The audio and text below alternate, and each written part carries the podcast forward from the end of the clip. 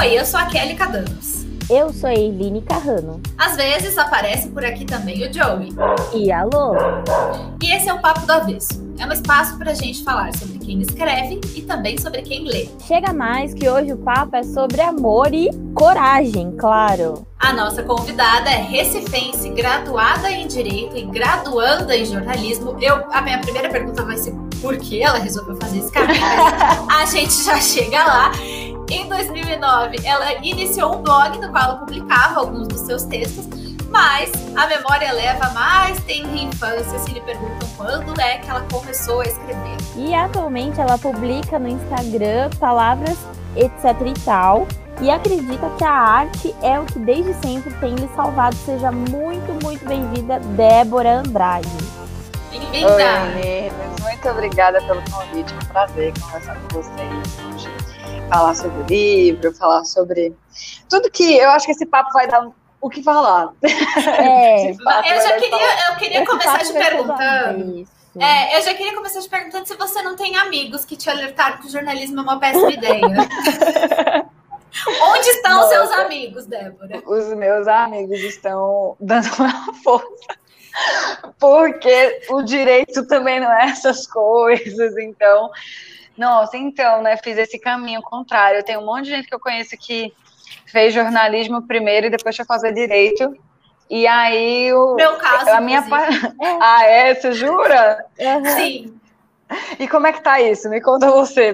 Então. Ah, não, dois tá, tá trancado. Tranquei a faculdade de Direito, depois pandemia, não aguento mais aulas online. Mas não, não desisti, só dei uma pausa. Mas não é, avisa ela do jornalismo, porque na nossa hora ninguém avisou. É verdade. Deixa. Deixa, deixa. deixa. deixa é verdade. Deixa. Mas, gente, é coisa de paixão mesmo, né? Vocês sabem.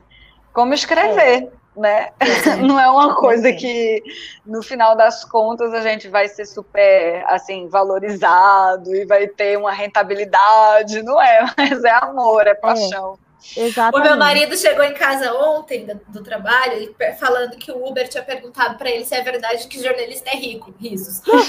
E aí ele disse que não, né, amigo? Veja bem, eu estou de Uber porque eu não tenho carro, não consigo nem comprar um carro. E aí o, o motorista disse, ué, mas o William Bonner? Aí, enfim, é esse tipo de comparação que você vai ouvir sua vida toda, é, já não, fica aí, entendeu? Eu lembro que no, no primeiro dia de aula, assim, nos primeiros dias que a gente tinha que se apresentar em jornalismo, uma menina falou, não, é que eu quero ser a Fátima Bernardes. A Kelly, eu lembro dela, sim. É, eu chocou, não lembro o nome chocou. dela. Era a Kelly com dois L's e Y. Põe um pi o nome da menina, vai expor a menina. Aí expor. Ela falou isso, e aí o professor só deu aquela risadinha de canto, assim. Tipo... tipo... Isso. Claro. No fim, ela desistiu da faculdade. Eu ia é. perguntar agora como é que estava a Kelly. É, ela desistiu é, da faculdade. Ela desistiu da faculdade antes de acabar, porque ela percebeu que é muito difícil a Fátima Bernardes. Nossa. É. Enfim, eu, eu nunca não tive essa ambição, Débora. não. O quê? Débora, quantos anos você tem? Porque eu te achei super jovem. vinte e sete. Ah, é, mas Nossa, é jovem. É, ela é jovem, mas mais super nova jovem. que a gente. É. Olha não, aí. eu vou fazer dezenove agora. Né? É o que eu falo pra todo mundo. Eu não sei você, mas ela vai fazer dezenove agora. Eu vou fazer dezenove. Ah, tá bom.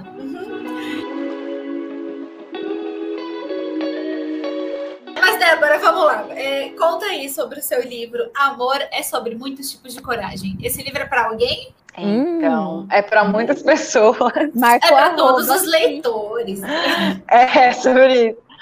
Mas, então, esse livro... Vamos dizer assim, ele, ele é muito sobre, ele, ele é quase que uma coisa, sabe aquela fase da sua vida que você entra numa bad surreal e aí você, sabe, vai pro fundo do poço e aí hum. você ressurge tal qual uma fênix, Mas... pronto, esse livro é... esse livro é basicamente isso, é o meu ressurgimento.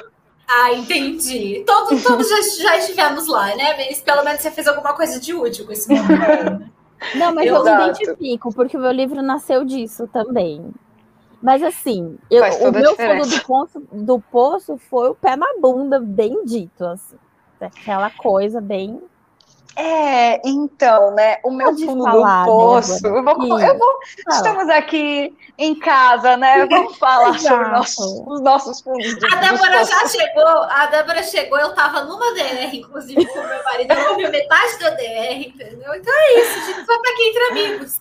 Isso. Gente, a D R dela é muito soft, ela não sabe o que é uma D R. A mi, as minhas D Rs, as minhas, olha, nem contra vocês. Mas é então... que o Eric não é maluco de entrar numa D R desse nível. Ele vai é. perder. Ele Esse vai é perder. A gente está sempre certa. Exato.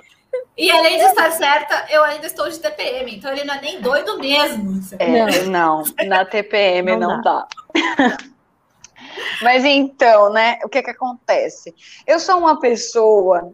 É, um tanto quanto ansiosa, mas eu estou medicada agora. Oh, mas na época... Estamos Fala o clube certo. Vamos lá. Então, na época era o seguinte, eu sempre Fala. soube que eu tinha... Eu também estou com o meu aqui pertinho. Eu sempre soube que eu tinha ansiedade.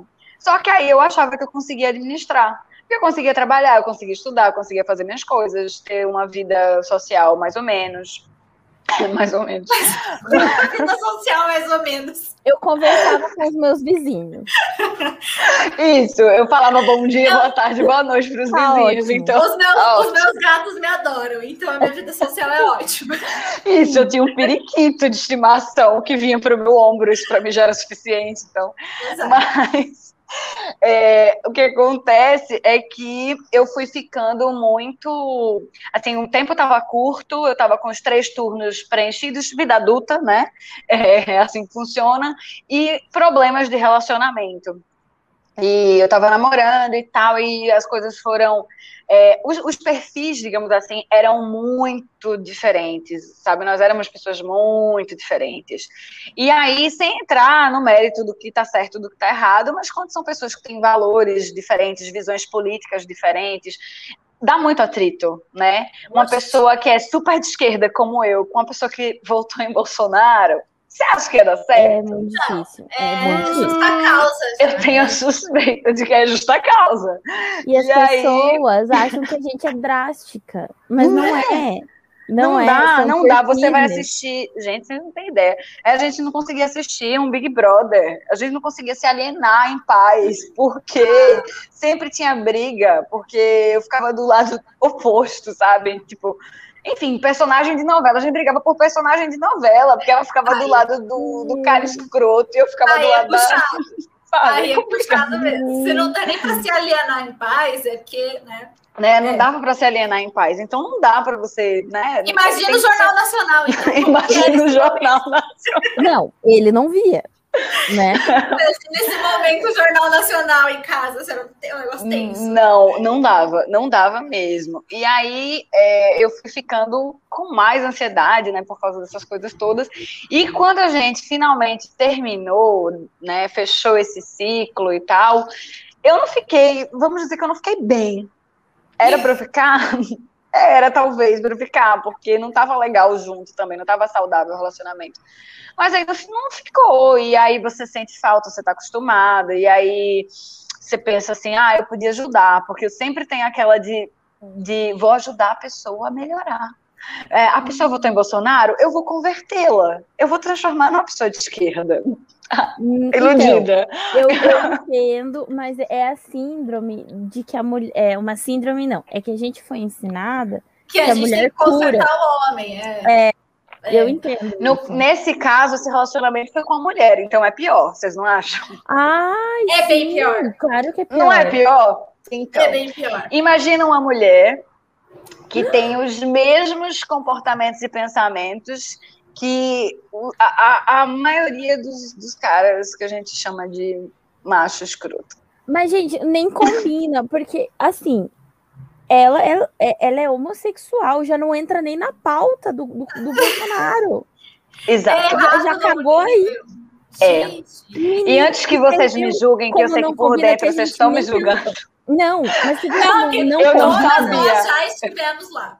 Não, eu só soube quando já estava apaixonada. Eu tenho ah. isso em minha defesa. e não combina tanto que a gente nem cogitou que era uma mulher de começo. Exatamente. Ninguém imagina. Quando eu começo a falar sobre isso, eu já fiz lives no Instagram em que eu tava falando sobre esse relacionamento e todo mundo achava que eu tava falando de um homem, porque você não imagina que uma mulher lésbica vai ter pensamentos e comportamentos, né, uhum. nesse sentido.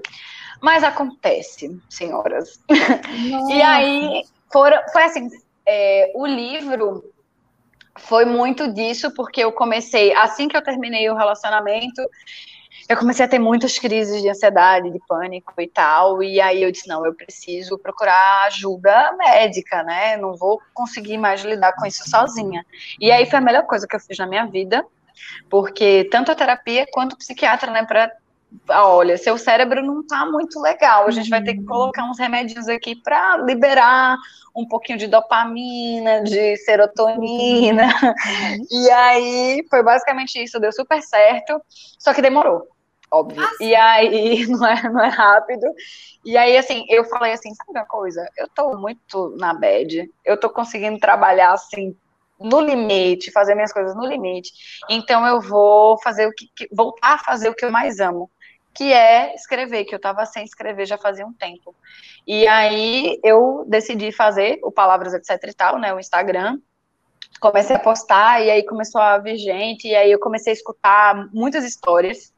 Né, as pessoas começaram a mandar, tipo, ah, isso aconteceu comigo, tal coisa, eu passei assim, num relacionamento tóxico, num relacionamento abusivo, é, acabei de sair de um relacionamento, o que, é que você... Nossa, eu tentando ajudar, né, porque tem gente que fala, o que, é que você me aconselha? Eu falei, nossa, tá difícil aconselhar, mas... Eu não aconselho, não me aconselho, no caso. E aí... Amada, eu não sei o que fazer com a minha a... vida, assim que eu te digo o que fazer com a sua. Amada, eu vou te falar, procura um psiquiatra também. Olha, eu, te, eu sempre tenho um conselho que eu dou para as pessoas, eu falo, tá vendo tudo isso que eu fiz? Faz o contrário. Faz diferente. É um caminho. Entendeu? Eu acho super válido. É isso que eu falo também. É. Não é façam o que eu fiz. Porque, nossa, gente, se eu contar para vocês, a gente tem que marcar uma cerveja. Ai, já quero. Hoje. Em Recife, quero. Em Recife. Acho justo. Porque, nossa senhora, eu lembro, estava falando ontem que eu fiz uma live uma outra vez, e aí a gente começou a falar sobre relacionamento, e eu fui contar, cada um contando dos casos, né, das coisas e tal.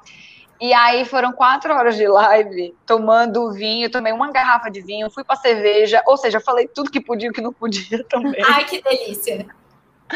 É sobre Kelly, isso. Vamos usar essa ideia. Nossa, quero pra, pra ontem. Pra já. ontem. É. Acho justo. Acho que a gente tem que fazer uma live também pra, é. Vamos. Pra conversar sobre os casos amorosos. E aí, é, mas... assim. Mas aí acabou, assim. Acabou, acabou, acabou. Acabou, acabou, acabou, acabou. Acabou de verdade, sem, sem revival. E, e aí, graças saiu a Deus. Livro disso. Até e porque aí, é justa a causa, né? Então, não, justa a causa. Exato, exato. Eu sei que aí eu fui, eu, eu queria muito publicar um livro, mas aí eu tava pensando assim, bom, vou fazer o seguinte, vou deixar a página crescer um pouco mais, e aí depois eu vejo isso, tal, de, de publicar um livro e tal. Eu pensava em fazer independente mesmo. E aí chegou um belo dia, no começo desse ano, é... o pessoal da editora entrou em contato comigo, perguntando se eu queria publicar um livro com eles e tal. E aí, se eu tinha material para publicar um livro, eu tinha muito material inédito também e uhum. tal. Aí eu disse, não, eu tenho material para três livros. Não tenho material para um livro. Já dá uma trilogia. Nossa, a fossa dá muita dá. coisa. Nossa, é matéria-prima pra caramba. Dá. A fossa é sensacional. É. A fossa é sensacional, a fossa é tudo. Eu falo, olha, gente, eu, eu, quando eu sofro, eu sofro mesmo. Mas, assim, é horroroso? É horroroso. Mas quando você vê o que você escreveu, sim, dá uma, um alívio, uma coisa assim, nossa, escrevi isso, que coisa boa. Que triste, mas que linda. Que triste, mas, mas que bom. Sabe o que eu acho? É. É o mínimo que essas pessoas têm que nos dar, entendeu? É. Que elas já, elas já pegam, já ferram tanto com o nosso psicológico, com o nosso emocional, que o mínimo que elas têm que nos dar é, tipo... uma obra, um, um, um livro bom, um texto bacana, uma música, não sei, entendeu? Então é o, demais. É, o, é Mas assim, é não, também não nos dá, né? Quem faz é a gente.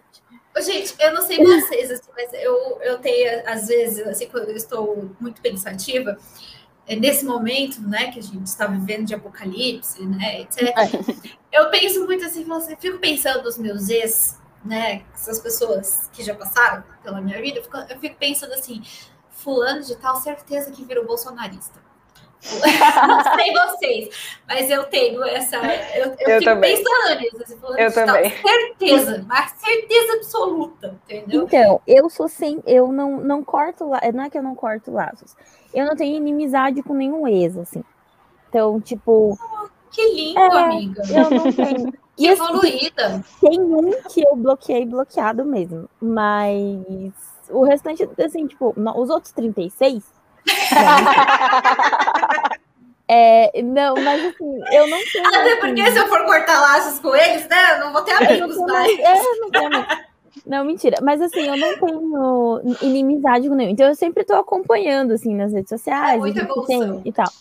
E aí eu vejo que é, um, uh, esses dias atrás eu percebi que um deles, ele, ele é quase bolsonarista. Mas ele ainda Nossa. consegue ter um pouco de senso crítico de dizer, não, votei, não concordo com tal coisa, mas também não tá tão arrependido assim. Mas de uhum. resto tem essa sorte. E o meu namorado hoje, felizmente, graças a Deus, não é. Então... Mas, a gente teve, mas a gente teve um trabalhinho aí, algumas pautas aí que a gente teve que Tem, dar. Sim. Um mas, acordo, assim, filho. Essa né? vergonha de apertar dezessete ele não deu. Ah, família, Amém. É. Ele tem, a questão dele é que, é que ele é homem e ele foi criado por homem, é, por uma família é, tradicional brasileira, né, com os seus fundamentos todos, é, deu para entender, né, uhum. mas ele, ele vê, ele con- consegue conhecer, assim, as coisas que ele diz, não, aqui nesse momento, quando você explica, né, nossa, eu tô sendo maquista aqui, aí ele fala, hum, tá, hum. Tá. Aí ele consegue adaptar e melhorar e evoluir, né? Hum, mas, tá, vou repensar. Tá, vou repensar. Mas é ótimo isso, entendeu? O Eric é assim é. também. Ele, todo ele, todo ele repensa, mas primeiro ele diz que eu tô errado, exagerando. Aí passa dez minutos, ele reflete, ele fala assim, não, tá, ok, você tem razão. É. Mas, mas o primeiro... Fundo, tá todo mundo o, o, o primeiro... É, no fundo tá todo mundo sempre aprendendo. Mas assim, o primeiro instinto dele é dizer, não, você tá errada. E aí é, ele fala, não, não tá. Mas aqui, aqui tá também, certo. aqui. É, mas eu acho que, gente, com mulher também é a mesma coisa, sabe? É. A gente reproduz, né, certas Sim. coisas assim meio absurdas. Se não, se não for machismo, racismo, gordofobia, todo tipo de coisa. A gente, a gente tem muita coisa para desconstruir, né? É. É, todo mundo, o tempo todo. O, o importante é que seja feito exatamente isso, né? Ah, peraí, vou pensar aqui, é foi. Isso. Vou, vou reavaliar. Uhum. Exato. E aí, é, e a é gente isso. mesmo, né? Porque às vezes, por exemplo, eu vejo que algum, eu achava, tipo, sei lá, vou reassistir um stand-up que eu tinha achado genial há dois anos atrás. Uhum. E eu assisto e falo, meu Deus! Uhum, eu ria assim? disso. Eu ria disso. Então é uma constante evolução, graças a Deus. Mas sabe que esses dias, e eu não, nunca fui, de, eu não, não sou a geração Friends, assim, eu não cheguei a assistir todas as temporadas, nada. Uhum. E aí agora, eu, calma, Kelly, eu estou terminando, eu tô na oitava temporada já. Meu Deus, eu tô chocada. Então, mas eu não, eu não tinha isso, não era, não, não tive acesso a isso, e, e aí depois de adulta eu fui... É... Que não tem essa, tava na Netflix até ontem essa série. Pois é, acesso. Mas eu nunca tirei esse tempo pra, pra ver. E aí, enfim, aí eu comecei a assistir, aí o que aconteceu? Começaram a me dar muito spoiler, eu fiquei muito pistola, parei um ano e agora voltei. O Ross é... morre. É, nossa, imagina. E dias eu vi eu, a, o casamento do Chandler com a Mônica, e aí tem um... Um, agora eu vou dar spoiler também, né? Porque... É, não é spoiler, amiga. A série já acabou faz dez anos. É, não tem, tem spoiler. Isso. Eu e nunca aí... assisti, me perdoe. Ah, ah, então. Aí eu tô, tô no, no casamento do, do, do Chandler com a Mônica. E aí o Ross dança com várias criancinhas. Quando chega uma menininha gorda, ele não quer dançar com a menininha. E aí eu tava vendo gente. E aí eu pensei. É... Eu falei, gente, era comum. É, super. Né? Não, Friends é um ótimo exemplo, porque tem várias piadas que são extremamente machistas, gordofóbicas. Gordofóbicas. É, assim, bizarras, assim. É uma série que você tem que... né? Você tem que enxergar é, qual a, a, a própria abordagem da, da, da, possível, da possível sexualidade do, do Chandler, que ele tem uma é. mãe transexual e tal, que pra é. época era já, só de abordar o tema já era muita coisa, mas o modo Sim. abordado realmente é um modo muito polêmico. É, hoje Nossa, em dia seria vi... cancelada com certeza. É, eu acho também. Eu vi, assim, eu não assisti Friends, mas aí é, todo mundo fala de Friends, né? Friends é atemporal, e aí a galera sempre fala, não, como é que você nunca assistiu, não sei o quê. E eu falei, não, sou da época de How I Met. E o pessoal, não, mas Amo. Friends é melhor. Aí comecei, aí assisti o primeiro episódio e falei, nossa, eu não tenho paciência. Eu, eu não consegui, eu, eu não curti. E aquele negócio da risadinha de fundo, aquela risadinha que colocava assim. Eu ficava assim, nossa, velho. Aí parei. Aí depois eu tava pensando, não, eu vou dar essa chance, eu vou assistir. Aí saiu uma matéria no Estado de São Paulo falando sobre por que Friends era racista, machista, é, homofóbica, transfóbica. Aí eu falei, eu não vou assistir não, melhor isso que é. Eu vou me estressar. Não, é, eu vou então, me estressar. Mas você então. tem que assistir com uma mentalidade assim, era comum, né? E que bom hoje a gente conseguir reconhecer, né? Uhum, tipo, até é, pra gente ver quanto a gente já evoluiu, né? Quanto a gente evoluiu, exatamente. How I Met Your Mother eu gosto muito. Eu assisti inteira também. Nossa, adoro. Ah, eu acho maravilhosa. Eu assisti toda também, né? Mas também uhum. tem uns pontos ali que você... Tem, obviamente. Tem, Na obviamente. época eu achava incrível. Agora eu reassisti... É que as coisas voltaram, é. né? Reassistir, você fala assim...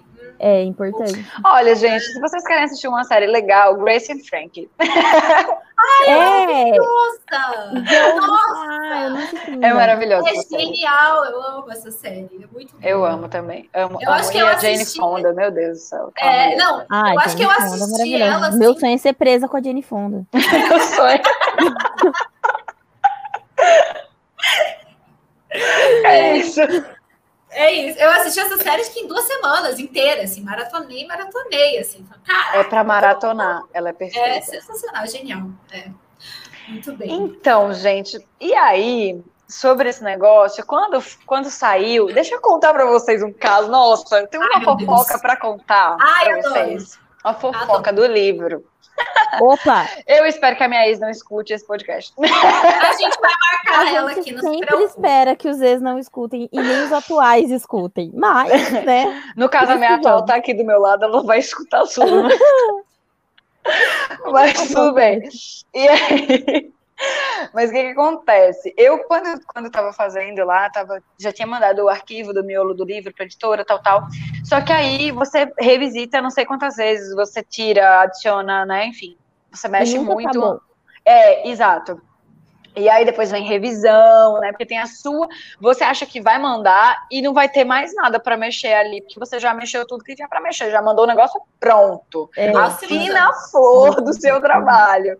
E aí, quando você vê, aí vem a revisora e fala, olha, a gente vai ter que cortar não sei o quê, vai ter que... né? Enfim, e aí, quando eu tava nesse processo é, de começar, na verdade, isso, a minha ex me ligou no meu aniversário, pra me desejar feliz aniversário e tal, não sei o que, normal, como pessoas educadas, porque a gente não se comunica com frequência nem nada, mas só pra dar feliz aniversário. E aí, depois disso, a gente não se falou mais, exceto quando o livro foi publicado, e aí ela comprou, e enfim, é, ela comprou um exemplar. Ela vai ter surpresas, com certeza, vai ter surpresas, mas... E aí, você não, você não tem ideia. Aí, quando ela ligou, aí ela falou assim, é, deu feliz aniversário, fez, ó, oh, e como é que tá? Ah, o livro vai sair, nananã, porque sabe da página. Aí eu falei, ah, não, vai, e falei o negócio da editora, tal, tá assim, tá, tá encaminhado. Aí ela fez assim, e qual vai ser o... o o nome do livro? Eu falei, ah, não sei o título ainda, tal. Mas tô vendo. Ela deu essa sugestão. Ui. Ela deu essa sugestão. Que autoestima, amiga! Exato, autoestima é tudo, né, meu amor? Sim, sim. E aí ela falou, não, o livro tem que ter meu nome. Eu falei, não, não tem que ter seu nome. Ah, mas eu tenho certeza que foi eu que inspirei é, boa parte do que tá nele e tal, tal. Ai, olha, só eu já não publicava mais o livro. E aí eu falei, olha, vê só, claro que você também vai estar, né? Coisas que é, foram inspiradas nas coisas que a gente viveu vão estar ali, é, mas não só isso, né? Tem coisas de outros relacionamentos meus e que não são meus, porque a gente não vive só o que a gente vive, né? A Sim. gente vive por tabela também as coisas. Uma amiga vive, a mãe é. vive, e a gente vai vivendo junto e escreve. E aí eu falei pra ela, olha, não é tudo sobre você. Aí ela falou, ah, mas o que for sobre mim tem que sinalizar de alguma forma, sabe? Tipo, e aí ela tinha um poema que eu tinha escrito pra ela, sobre ela, quando a gente tava juntas, e ela perguntou se ia pro, pro livro, eu falei, ah, talvez vá. Aí ela falou, mas esse vai ter meu nome, né? Porque esse foi pra mim sobre Gente, mim. Mas ela queria muito mesmo. Muito. Né? E aí eu falei pra ela assim, você, olha... Você quer, você eu tenho uma dica, olha só, se você quer o seu nome num livro, é você escrever um livro. Entendeu? Mas ela falava tanto isso, nossa senhora. Ela nome. falava que ia escrever a biografia dela. Ela falou, eu, vou, eu vou escrever uma autobiografia. Ela é filha é do ela tem, é, nossa, ela tem muita certeza de que a vida dela é muito, muito, muito que lindo. interessante. Eu acho bonito pessoas que ah, são apegadas a conceitos antigos como antropocentrismo. Antropocentrismo é tudo, super, super assim, na moda. E aí, que o mundo, que você não tem ideia do sol, ela vai morrer. É, ela tem certeza que, que, que gira em torno dela. Mas, uhum. assim, é uma pessoa, gente, que eu entendo, né? Que então, cada um com seus traumas, com seus problemas, mas. Tem, todo mundo tem seu lado bom, nem todo mundo é de todo bom, nem de todo ruim, mas eu achei isso hilário, porque a pessoa falar pra mim, e ainda falou assim, vai ter lançamento presencial? Eu falei, é muito provável que não, né, pandemia e tal, vai ser tudo online, é, enfim, só o livro que vai ser físico, mas o, o, o lançamento não. E aí ela falou assim, não, mas quando tiver, se tiver, mais pra frente, você tem que me avisar com antecedência pra eu chegar bem linda lá, assim, no lançamento, porque eu sou a musa inspiradora. Eu falei, nossa, não sou eu que tenho que estar linda, não. Ah, ela tem que estar linda. Meu Deus. A terapia. A terapia, meu pai, a terapia. Não, mas... Eu tô chocada. Terapia. Nossa, não... E aí eu falei pra ela, só que aí o que, que, que acabou com tudo, com o sonho, o início de um sonho, deu tudo errado. Foi o seguinte, eu falei pra ela assim, ó... Eu posso colocar seu nome em um dos poemas. Eu posso colocar lá, não vai ter título nenhum, mas eu coloco o, o nome de um poema, ju... enfim, o nome dela. E aí, quase que eu falei, ó, ó, ninguém sabe qual vai ser o nome. E aí eu falei, eu boto o seu nome, mas é o seguinte, tem coisa bonita no livro? Tem coisa assim que a pessoa vai olhar e vai dizer, que pessoa maravilhosa, tem? Mas tem coisa pesada que as pessoas vão olhar e vão dizer, porra, que filha da puta, tem? Se é sobre você ou não, não sei, mas se tiver seu nome em um deles, o pessoal vai atribuir uhum. tudo a você. Você Sim. quer que as é pessoas verdade. achem isso. Aí ela, mas você não tem nada de mal pra falar de mim. E Ai, não, não. Autoestima. Leonina. Não, é leonina, né? Escorpião, é de escorpião. Hum, é, tá, tá ali. Não, eu, eu mas tinha tudo pra ser leonina. Tinha tudo quero pra ela pra não. ser coaching da minha autoestima, entendeu? A autoestima dela vende em cápsula na farmácia. Deveria vender em cápsula essa autoestima, eu acho. Eu acho Gente. Mas aí Não. eu falei, aí ela, ela ficou super irritada. Depois mandou mensagem pra mim dizendo, é, eu acho melhor não colocar meu nome em nada mesmo. Pensando aqui, eu sou uma pau no cu mesmo. Pensando bem aqui. Mas bem. Eu, eu livro... Acho... É, é, ele, nossa, gente, é, ela recebeu essa semana, mandou mensagem para mim falando que tinha recebido e tal. Quem comprou o livro na pré-venda recebeu uma carta junto, todo mundo, né? Escrita oh. à mão. E aí eu mandei todas as cartas para a editora, a editora juntou no, aos livros e enviou. Como ela tinha comprado na pré-venda, eu escrevi uma carta para ela. E aí, é, ela mandou foto dizendo que estava vendo, eu falei assim, eu vou lendo aos poucos e vou te falando, e fiquei pensando assim, meu Deus, ela vai começar, porque o livro, ele, ele segue uma cronologia, e aí ele começa é, falando sobre o início do amor, então assim, os poemas do início do amor, eles são poemas apaixonadíssimos, em que a pessoa praticamente não tem defeitos, você tá com aquela venda é. sobre os olhos, e Sim. aí... você fala coisas lindíssimas sobre a pessoa, tudo que tem de bom nela você potencializa, maximiza.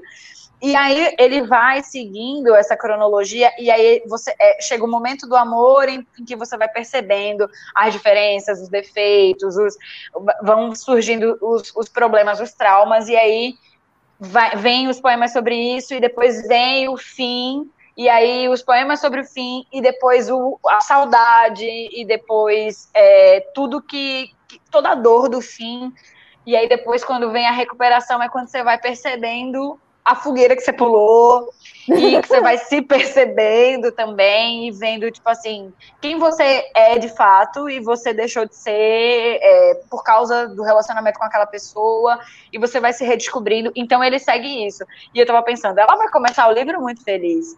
Quando chegar... Quando chegar no meu livro, que quando falar sobre essas coisas... O é. É Quando chegar na página vinte, que ela começar a ver falando sobre o egocentrismo, começar a falar sobre todos os problemas, aí ela vai falar, não, isso aqui não é sobre mim, isso aqui é sobre outro relacionamento. Ela vai perguntar, você me traiu? Você me traiu com essa pessoa aqui? Quem é essa pessoa? Meu Deus! Meu você tá Deus. falando de, de alguém que você tava, enquanto você tava comigo, ou você tá falando de algum, de algum outro ex seu? Porque é. de mim não é. Gente, mas eu tenho um termo a minha, a minha pergunta é por que você ainda não bloqueou essa pessoa? Porque... Gente, é verdade. É, mas depois das coisas que eu falei no dia do meu aniversário, ela nunca mais ligou, não. Exceto agora, quando mandou mensagem falando que eu tinha recebido o livro. Entendi. Ficou bem magoada. Eu achei que era pra eu ficar magoada, mas ela que ficou bem magoada. Entendi. Mas eu tenho uma teoria pessoal sobre pessoas assim. É, que são tão cheias dela mesma, delas mesmas, assim. Porque eu tenho o hábito de, de me apaixonar por pessoas, assim. Porque Nossa. elas... O porquê? Elas são sedutoras. São sedutoras porque elas têm uma autoconfiança muito grande. Isso. Uma segurança muito grande. Isso. E a gente que é mais poeta, né? Que vai mais para as artes, a gente tem essa tendência a ser mais sensível, tá, tá, tá. E essas pessoas são sólidas, elas são extremamente sólidas. Sim, e aí, sim. eu penso assim, mesmo, olha... né? Então, a primeira impressão, né? É, só a uhum. olho nu, assim. É, a olho nu. Isso. Elas são sólidas. E a gente se apaixona no sentido assim, eu posso construir coisas aqui, porque é um terreno sólido. Isso, e aí, quando perfeito. você descobre que toda essa autoconfiança e esse autocentrismo é uma fragilidade tão maior... É aí que bate o conflito, porque, você, porque a gente começa a, ah, não, mas você não tá certo aqui, e a pessoa é tão frágil que ela não, não consegue ser criticada. Exato, é e isso. E aí que o, o relacionamento desgasta. Então, são e, pessoas e, que gente, são... mas olha, eu vou falar, quando, eu não sei como é que foi pra você, é, assim, os relacionamentos com pessoas assim, mas foi o relacionamento... É, dos mais intensos, assim, uhum. que, que eu já tive. O sim. fim dos mais dolorosos. Uhum. É, e também o aprendizado dos maiores.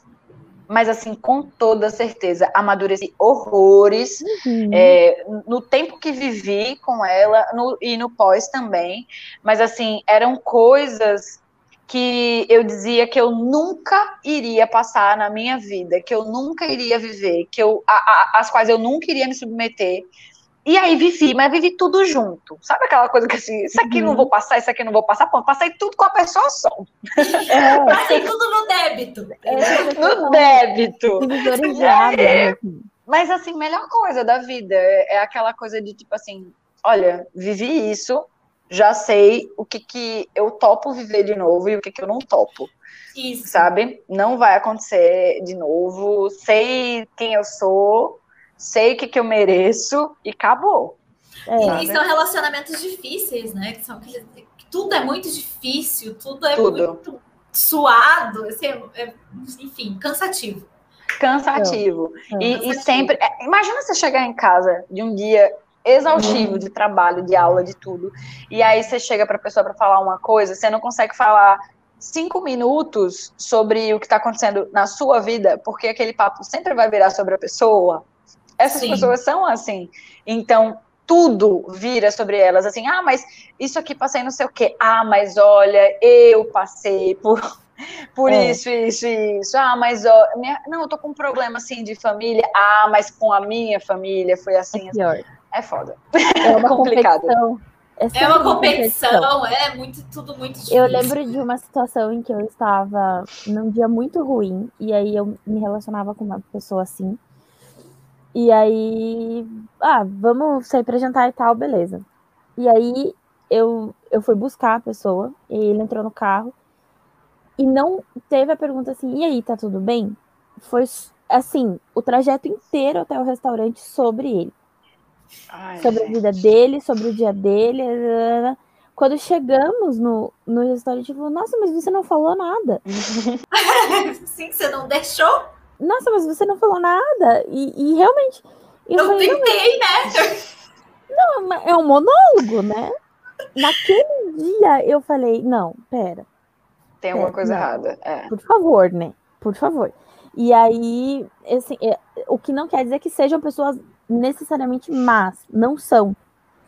Só que são pessoas que não aprenderam a, a diminuir a si mesma pra, pra caber o outro. Não é diminuir. É se tirar do centro realmente, assim, né? Entender que o mundo também é sobre as outras pessoas. Nossa, e, sim. Não é só um relacionamento, né? Você está se relacionando com a pessoa. São duas pessoas construindo alguma coisa. É, é, essas pessoas, além disso, que isso é a coisa mais, assim, mais, mais óbvia, digamos assim, né? Quando elas tornam tudo sobre elas. Mas se você observar no dia a dia, é, você fala sobre uma coisa que... que chateou você, que é normal, todo relacionamento, as pessoas não são iguais, você vai chatear com alguma coisa que o outro faz, você chega pra falar, a pessoa nunca vai ceder, é, nunca vai reconhecer, é, sempre você, sempre vai, vai parecer que você é louco, que você tá tornando as coisas muito maiores do que são, e que aquilo que você tá falando é uma besteira, mas quando é algo que incomoda elas, é uma coisa assim, enorme, é uma coisa de suma importância, que uhum. você tem que fazer. Então, no final das contas, só você cede, a pessoa não cede, e você ainda é péssimo, sabe? É, isso mesmo. Isso mutila é completamente sua autoestima, quem você é, sabe? É, é complicado. É complicado pra caramba.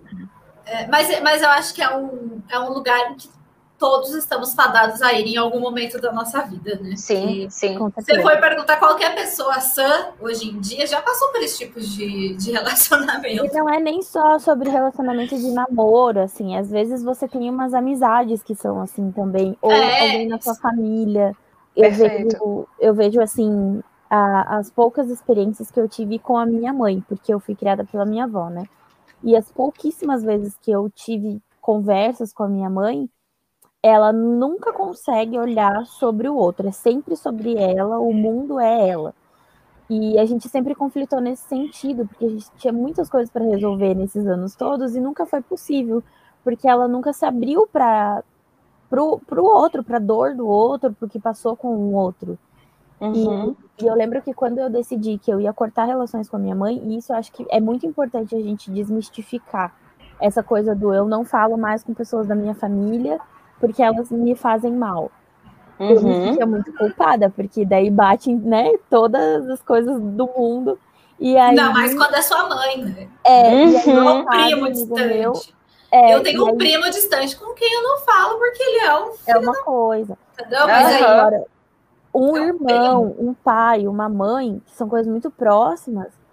E eu falei pra esse padre na época, eu falei assim, eu, eu parei de atender a minha mãe. Tipo, eu não atendo mais o telefone. Quando toca em casa, minha avó atende e diz que eu não tô.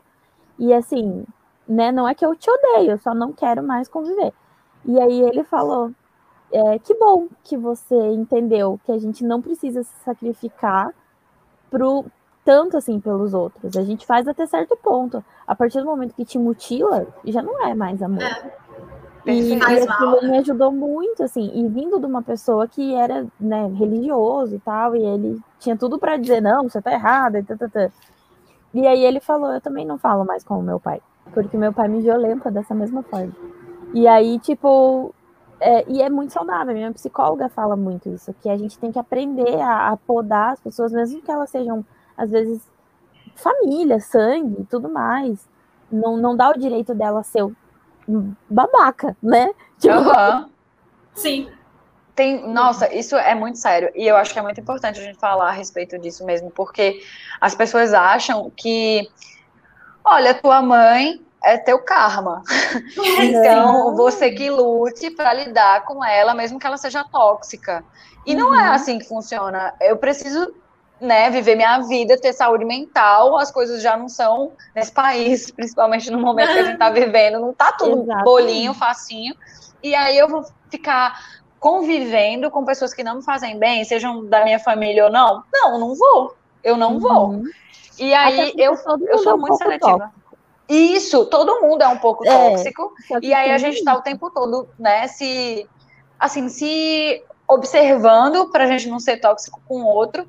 E aí, ok, quando você consegue conversar, dialogar e falar pra pessoa, ó, oh, não foi legal isso que você fez, a pessoa fala o mesmo, e aí vocês se ajustam, massa. Mas se você não é. consegue ter esse tipo de diálogo, se a pessoa não dá abertura pra isso, se a pessoa não tá interessada em melhorar, ah, sinto muito, tchau e bênção.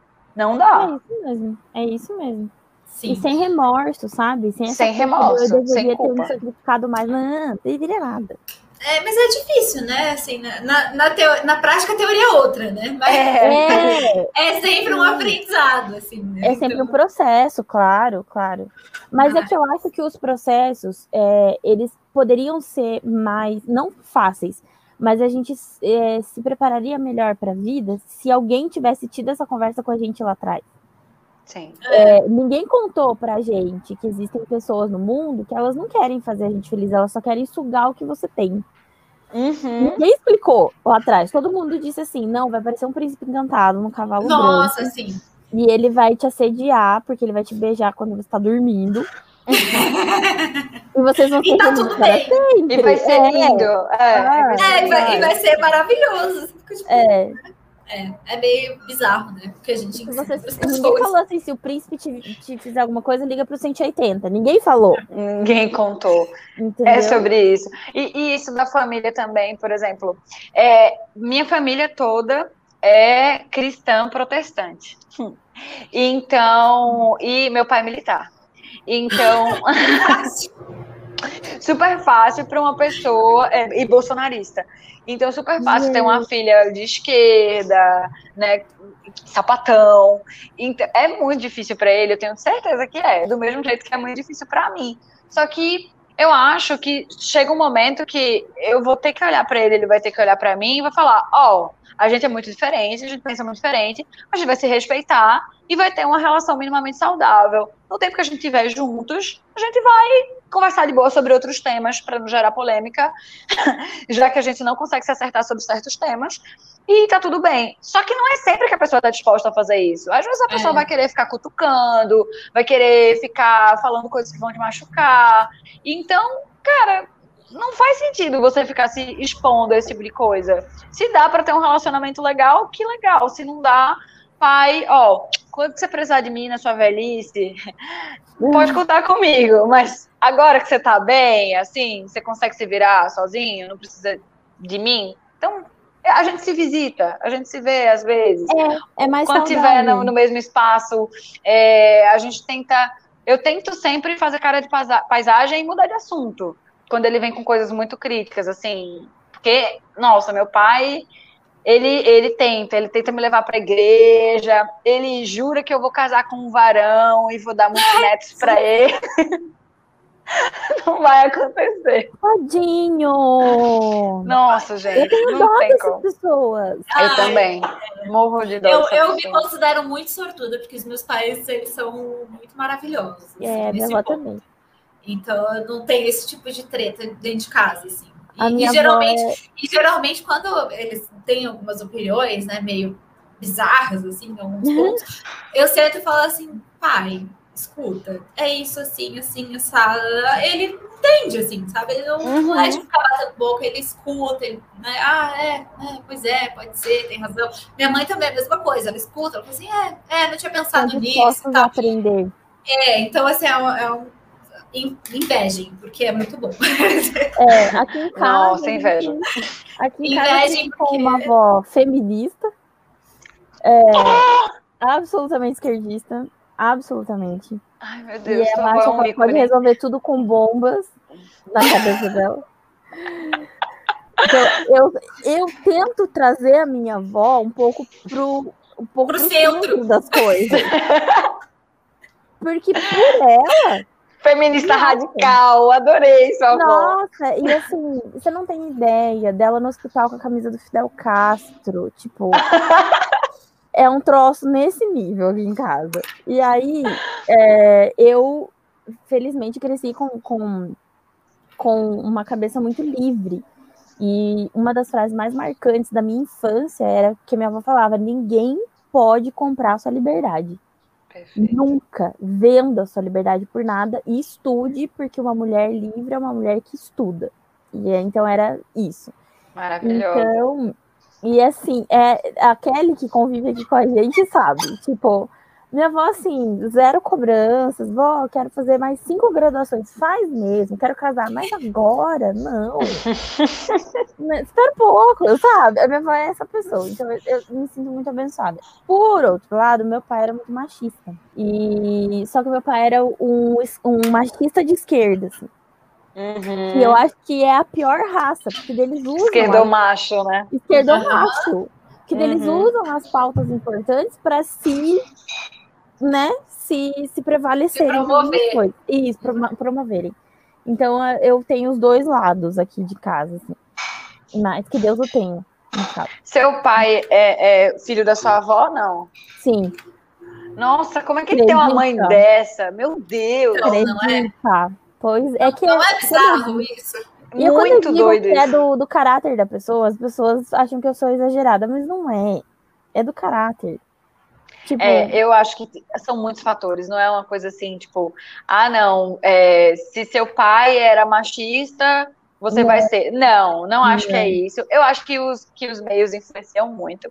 Porque eu demorei, por exemplo, para atentar para essa questão da sexualidade, porque eu fui criada numa família conservadora, religiosa uhum. demais, dentro da igreja. Então, eu demorei muito para perceber certas coisas. Eu não, realmente não percebia, porque a gente é ensinada a ser hétero, né? Uhum. A, a sociedade é absolutamente heteronormativa. Então, você nem sabe que existe a possibilidade de você se apaixonar por uma mulher. Quando você é uma mulher, principalmente se você é criada numa, numa família muito religiosa. Você, você olha para aquilo e pensa, que coisa distante, bizarra e do capeta, que é o que você aprende, é, entendeu? Isso mesmo, isso e mesmo. Aí, para desconstruir, gente, nossa senhora. É, e quando, quando é, eu escrevi o livro, as pessoas me perguntam, mas por que esse título, né? Amor é sobre muitos tipos de coragem. E eu falo, gente, o amor no geral... Né? É, é preciso muita coragem para você se aventurar numa relação, para você conviver com outra pessoa que é completamente diferente de você, é, para você conversar sobre as coisas mais profundas que você só conversa com a sua terapeuta e você precisou de tempo para conversar com a sua terapeuta sobre elas. E aí é, você precisa de coragem para ceder, você precisa de coragem para se impor, você precisa de coragem para tudo. Para finalizar, para ir embora, para deixar o outro ir, para se reconstruir quando o outro vai, outro vai embora. Então, são muitos tipos de coragem. E quando você tem uma relação é, com uma pessoa do mesmo gênero, mais coragem ainda, porque tome coragem para você lidar com os seus traumas, os traumas daquela pessoa, tudo que a gente foi ensinado, a sociedade, a família. Eu lembro que no meu primeiro relacionamento com, com a mulher... É, eu tive dois, eu tive quatro relacionamentos, eu tô no quinto agora, dois, dois com homens e dois com mulheres. E eu, o primeiro relacionamento que eu tive com a mulher, primeiro que eu nem achava que era possível, quando eu vi que eu tava apaixonada com a, por uma mulher, eu fiquei, meu Deus, o que aconteceu comigo? É. Fui picada pela muriçoca L G B T. E aí... Alguma coisa errada aqui. Do nada surgiu isso. E aí, é, foi uma coisa muito doida, porque, por um lado, eu tava feliz, apaixonada no começo de um relacionamento, você tá felizão. E, por outro lado, eu tava super em conflito, porque eu tava sendo uma coisa que era errada, que era pecado, né, na minha cabeça. Então, todos os dias as pessoas ficam chocadas quando me veem hoje em dia, e quando eu conto isso, falam, mas você passou por isso? Passei. Eu passava todos os dias, assim, mais ou menos durante um ano, quando eu ia rezar, antes de dormir, eu falava para Deus, se eu realmente estou fazendo uma coisa errada, me cura, É, e me transforma, tira isso de mim, mas não tira só de mim, tira dela, tira do fulano, do cicrano, de todos os meus amigos que são assim, para eles não irem para o inferno. Era basicamente sim, essa a minha oração. Gente, isso é muito sério, isso é muito grave, sim, sabe? Sim. Uma pessoa que, se, que sente que está pecando, que vai para o inferno, que, o, que ela vive todos os dias, o desejo dela, o amor dela é errado, essa pessoa, ela não tem paz. Ela não tem paz, ela se sente mal o tempo todo. Então, o, eu comecei a estudar muito, comecei a pesquisar hebraico, para vocês terem ideia, para entender por que era pecado, se a Bíblia tinha sido traduzida corretamente. Hoje em dia, eu não ligo muito, não, assim, tipo, para a Bíblia. Eu não olho para a Bíblia hoje em dia como eu olhava antes, eu não olho e penso, isso aqui é o que vai nortear a minha vida. Hoje eu olho como um livro que foi escrito em outra cultura, por outros povos, sim, em outros tempos. E é um livro massa, que tem coisas muito legais, mas tem coisas mas, que estão ultrapassadas para mim, como qualquer Bíblia, outro livro, né? A Bíblia escrito é um argumento muito, muito delicado, né? É muito, tipo é porque muito. Você, já que você falou que você viu do hebraico, quando a gente vê a usurpação da língua para o grego, exato. É, uhum. Desde a questão do monoteísmo mesmo, porque a Bíblia original ela é politeísta. E aí exatamente. Você vê, né, todas as questões Que, tra- que trazem, é, que foram alteradas, por, na teologia eles chamam de uma adaptação, é, uma, adapta- uma adaptação eclesial, assim, religiosa. Uhum. Uma coisa assim. Então eles adaptam para a religião. Mas não isso. Pode ser, porque você está tirando o que é de origem, um, de uma fé de um povo. É a mesma coisa eu pegar o seu livro hoje e adaptar ele e falar, ó, eu adaptei aqui, tá, Débora? Eu, eu tirei a tua arte, eu tirei a tua fé, eu tirei as tuas crenças.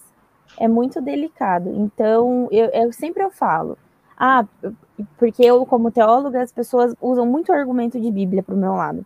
E eu uhum. falo, cara, você vai usar a Bíblia, pensa bem no que você vai, o trecho que você vai escolher. É eu muito, falo isso, muito, vocês muito... são muito seletivos, vocês são muito seletivos, sabe? É, nossa, na Bíblia fala que quando a criança era desobediente, você podia matar, você podia espancar a criança e acabou. Imagina. E aí, imagina se você fazer isso hoje. Nossa. Não existe. Sim. Aí você vai selecionar, não, isso aqui não vale mais, isso aqui ainda tá valendo. Pelo amor de uhum. Deus, sabe? Uhum. Dos deuses. Dos deuses, das deusas. Pelo amor de Deus, por favor, das deusas. Eu lembro que teve uma época ainda que meus pais pediram para eu fazer um negócio lá, um encontro do pessoal da igreja e tal. E aí, na época, eu já tava, assim, bem tranquila com essa questão da sexualidade e tudo. Mas aí eles estavam falando, eu falei, tá, tá, eu vou, eu vou.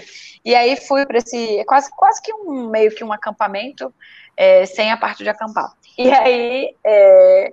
É, porque a gente ficava nos quartinhos e tal, normal. É o famoso ah, retiro. Sim. É o retiro, isso, isso retiro. Eu retiro. Tinha isso na minha escola. É. Pronto. E aí eu fui já adulta e tal. E foi punk, porque cheguei lá, tá, tinha umas coisas legais que eu me identificava. Fui criada na igreja, então tem coisas que você se identifica, que você acha normal. Só que aí, de repente, o pastor começou a falar sobre os sacramentos. E aí ele falando sobre casamento e não sei o que, bababá, e daqui a pouco ele começou a falar casamento, homem e mulher, porque é uma abominação, quando eu não... Nossa, Nossa eu falei, gente. Não, por que que eu tô aqui, meu Deus, por que, que eu tô aqui? Abominação é uma palavra muito cruel, né, eu acho muito... Muito cruel, é muito cruel você usar abominação. Algo, algo que é criado por Deus pode ser abominável. Pois é, e aí, eu, aí te, era sempre assim, na igreja, eu sempre questionava muito, desde mais nova, antes de descobrir essa questão da minha sexualidade, eu já questionava sobre essas coisas, e sobre a questão da virgindade, que pra mim era meio, pelo amor de Deus, mas é, eu lembro que uma vez eu conversando então século dezoito, né? Então século dezoito, isso da virgindade, isso é unha, gente, um pedacinho de pele, então... E aí, é, eu acho engraçado que os irmãos falam isso, assim... de que você tem que casar virgem e tal, mas isso a gente sabe na igreja também, que serve pra mulher, né? Porque os irmãos... Aham. É, pelo é, amor de Deus. É isso que me irrita. É, é. Vale a regrinha, mas só pra cá. Pra todo mundo não vale. Ou não vale a regra inteira, só vale esse princípio. Exatamente. Sim. E aí eram, eram coisas assim que não dava... É, porque chegava uma... uma uma mulher lá, uma irmã da igreja, e ela contava para o pastor ou para quem, para quem fazia parte da administração da igreja o que estava passando com o marido. Ah, o marido bate, o marido trai, o marido não sei o quê, o pastor uhum. falava o quê para ela, no lugar de falar para ela assim, minha filha, Deus não quer isso para você. Você está apanhando, você está sendo traída, você está sendo desrespeitada. Deus entende, sabe, que você não pode ficar nisso. Não, ele falava assim, ore. Meu Deus! Ore, mas é. não deixe o seu... Isso, marido. Seu esposo, seu marido. Pela sua relação. Gente. Quantas vezes a gente ouve? Ai, muita... É muito surreal, sabe? É. Mas não, hoje, mas... eu tenho, eu, eu entendo muitas críticas que você tá tecendo, Débora. E eu partilho delas, assim, sou... Estamos conversando é, a favor as duas. Uhum. Mas é, qual é a sua relação? É uma pergunta, se você quiser responder, uhum. né? Qual é sua... Hoje, assim, é, religião... para você, é, a sua relação com Deus? Como ficou? Então, minha gente, eu vou ser muito sincera com vocês. Muito mesmo. É, eu acho que as coisas todas que eu passei na igreja, que eu vi, essas coisas sobre as quais a gente está conversando e outras coisas, acaba, acabaram atrapalhando minha relação com algo divino. Porque é, é, é, é, eu acho que que é importante a gente separar, e aí a gente, hoje eu entendo que isso não é Deus, não é o divino, isso é uma coisa que foi interpretada e trabalhada da forma que era conveniente para um grupo de homens, então, uhum. como meu pai e outros, é, mas quando você passou por muitos traumas, com essa questão da religião, na igreja, e quando você viu muita coisa que você acha muito absurda, isso acaba atrapalhando, sim, a sua relação com algo maior, porque você sempre se... Eu sempre falava pra mim, ah, se Deus é isso, eu não tô afim. Então, uhum. pra você resgatar isso, demora. É, é um trabalho, assim, de você dizer assim, eu sempre falo, ah, meu Deus é diferente do Deus dessas pessoas. Uhum. Mas... até esse meu Deus, que é diferente do Deus dessas, dessas pessoas, eu não tenho essa relação de... Eu não rezo todos os dias, porque eu acho que eu fui ficando muito mais racional mesmo, é, nesse sentido religioso. Eu sou uma pessoa super emotiva, super sensível, mas nessas questões religiosas eu sou mais assim, ó, eu sou do amor, da paz, eu faço o bem e acabou. Hoje em ah, dia eu sou muito que... mais assim. É, é, no final das contas é, os princípios é, são os é, mesmos, é, eu só não, não sigo uma, uma doutrina, eu, digamos eu assim. Eu falo muito isso, que às vezes, é, não criticando quem segue a doutrina, eu uhum. sou uma pessoa que eu rezo todos os dias, eu rezo o terço, inclusive, é uma oração fundamental pro meu dia, assim.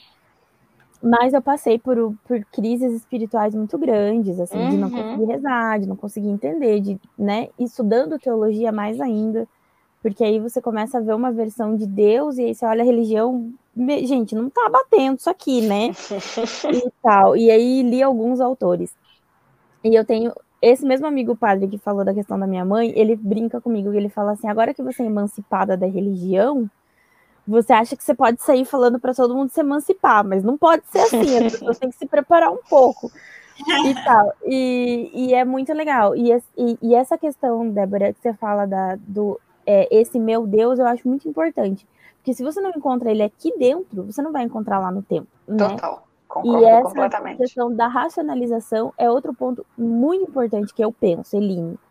Porque Deus não quer que você o ame sem conhecê-lo. E para você conhecê-lo, você tem que pensar. Você tem que estudar, você tem que ler. Você tem que ir para o hebraico, você tem que ir para o grego. Você tem que ler um filósofo, um teólogo, uma coisa. Você tem que ir além. Essa, essa crença cega, que é o que as igrejas fazem, que daí a, a pessoa é, vive dentro de uma alienação, ela se torna uma pessoa preconceituosa, ela, ela violenta o outro com a Bíblia, o que era para ser uma palavra de amor Sim. se torna uma palavra de agressão, né? Ah, uhum. isso aí dá, dá tanto pano pra manga, vamos fazer um podcast só pra isso. Ah, eu, eu gosto do que você falou, porque eu vivo muito o que você tá dizendo. Hoje as minhas orações são outras, a minha relação com ele é outra, e ela é muito mais saudável. Agora, por falar em podcast, Débora, você também é uma podcaster, né? Isso. É. Conta, conta pra gente sobre esse podcast, como que encontra, como que eu faço pra me inscrever, pra participar. Mas... Então, tá lá no Spotify também, é o Palavras Etc. e Tal, o podcast. E ele surgiu porque o que acontecia? Antigamente, quando eu fiz, eu tinha um quadrozinho no, no Instagram que era o Poesia da Madrugada. Quando eu conseguia ficar acordada a madrugada toda. Hoje em dia já não tenho mais essa disposição. Poesia da hora do almoço. Chegando poesia na casa, da hora dos trinta, eu, na casa dos trinta, quase, não. Não, ai, não tá dando mais. Verdade. E aí eu estava também acordando mais tarde, dormia mais tarde. Eu gosto muito da madrugada para ler, para escrever, é, mas realmente agora os horários mudaram um pouco.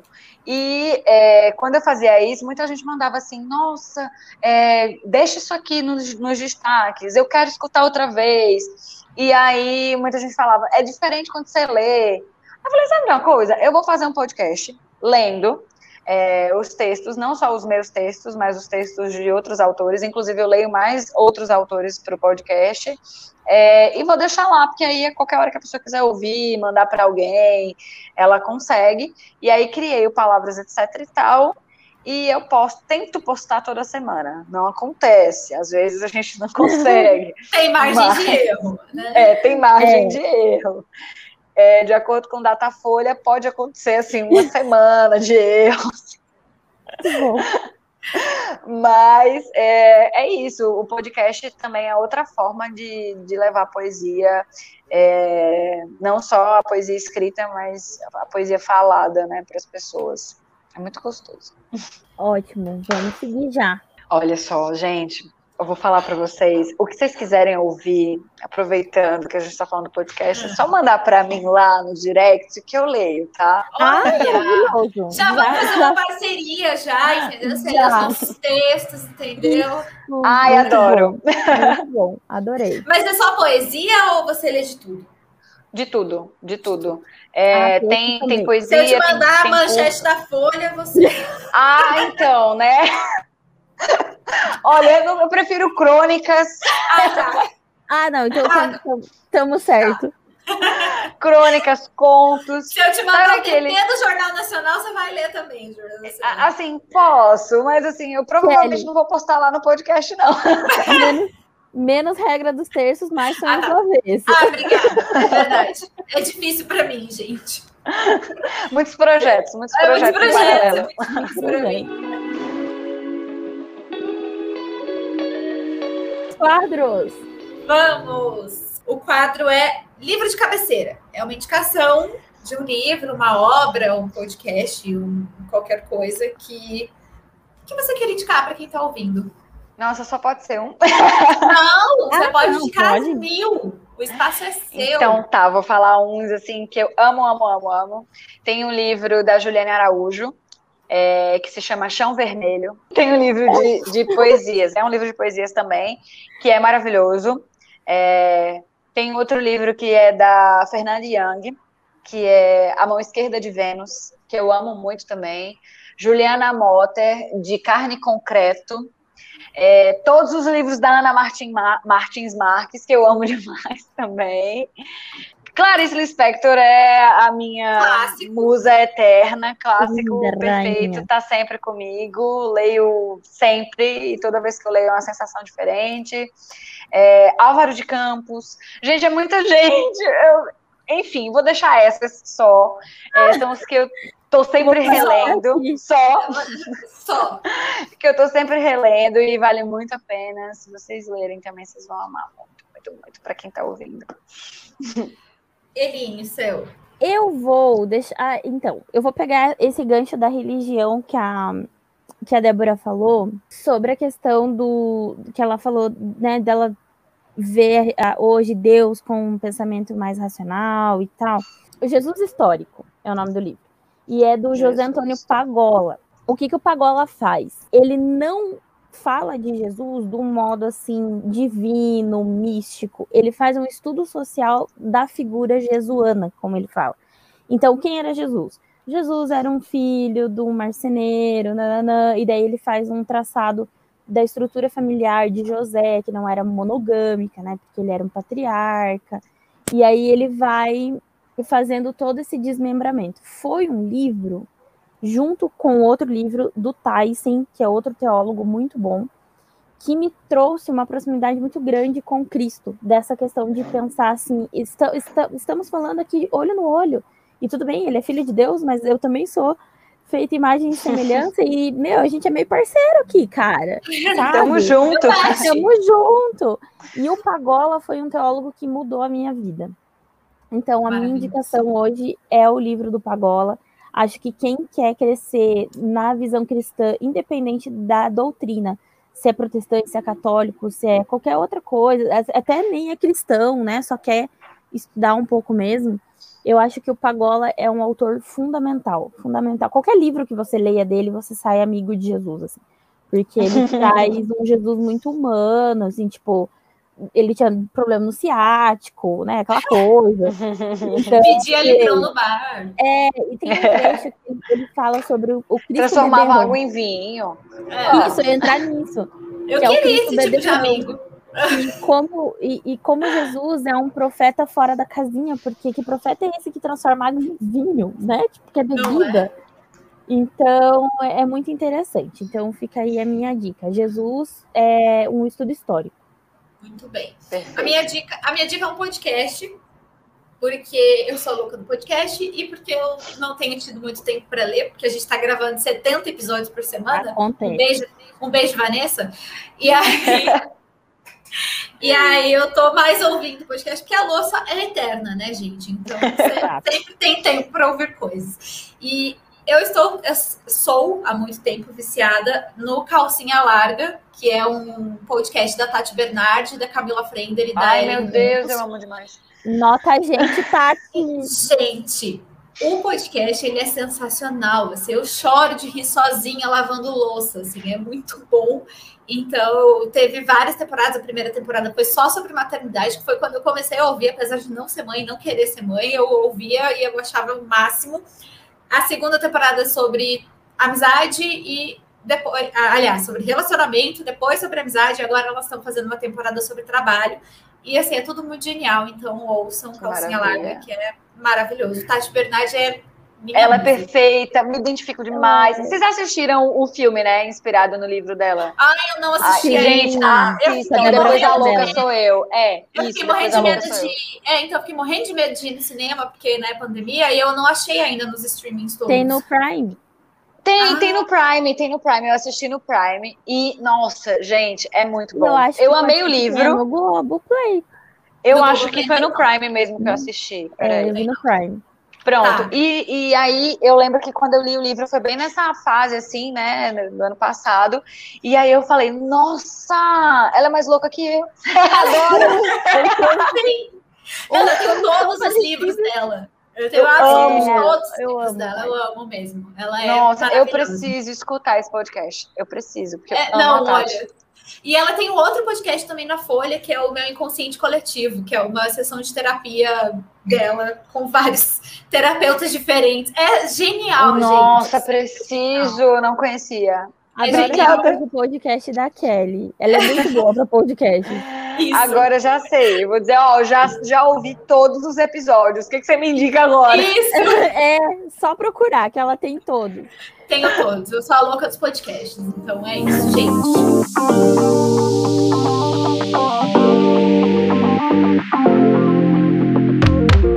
Temos... Temos muito. Temos que a gente precisa liberar a convidada para ela almoçar, coitada. É verdade. Gente, obrigada. Espero que vocês tenham gostado dessa nossa companhia, desse nosso papo. Mais uma vez, a gente agradece a companhia da Débora. Volte sempre, Débora.